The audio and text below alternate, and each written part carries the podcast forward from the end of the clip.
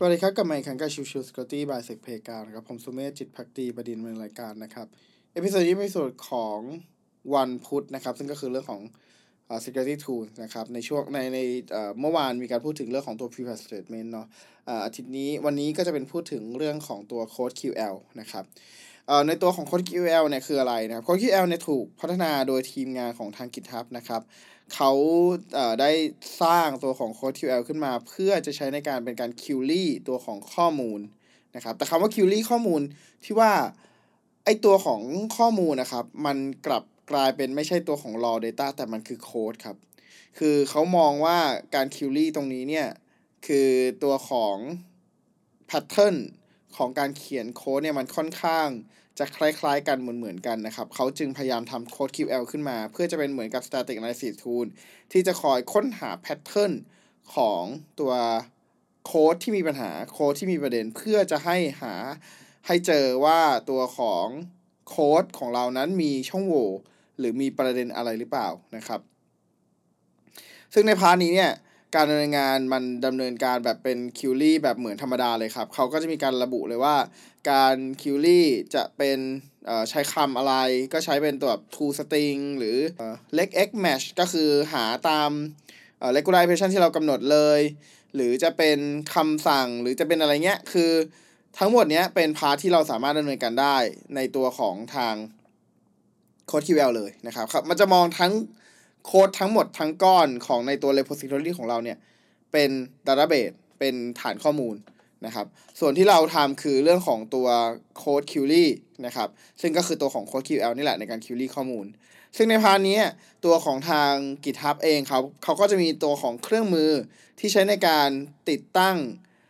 ตัวของการ query ก็คือตัวของ CodeQL extension ในตัวของ VS Code ต่างๆ นะครับ ซึ่งหรือจริงๆอีก part หนึ่งก็สับรามก็มีเหมือนกันนะครับในเรื่องของการ query แล้วก็ใน part นี้ก็จะเป็นเรื่องของการที่สิ่งที่สำคัญเลยคือเราต้องคิดให้ได้ว่าตัวของแพทเทิร์นในการโจมตีอะมันคืออะไร มันคือประเภทไหนยังไงนะครับ แล้วก็ใช้ในการค้นหาข้อมูลอีกทีหนึ่งนั่นเองนะครับ ในตัวของโพสที่ผมอ่านนะครับ มาจากทางของ infosec hub เอ่อ infosec line up นะครับชื่อว่า f r e n c e l Amaral นะครับ เขาได้ยกตัวอย่างในเรื่องของตัว SPEL injection CVE 2022 22980 นะครับ โดยที่ทาง Infosec Writeup นะครับ เขาได้จำลอง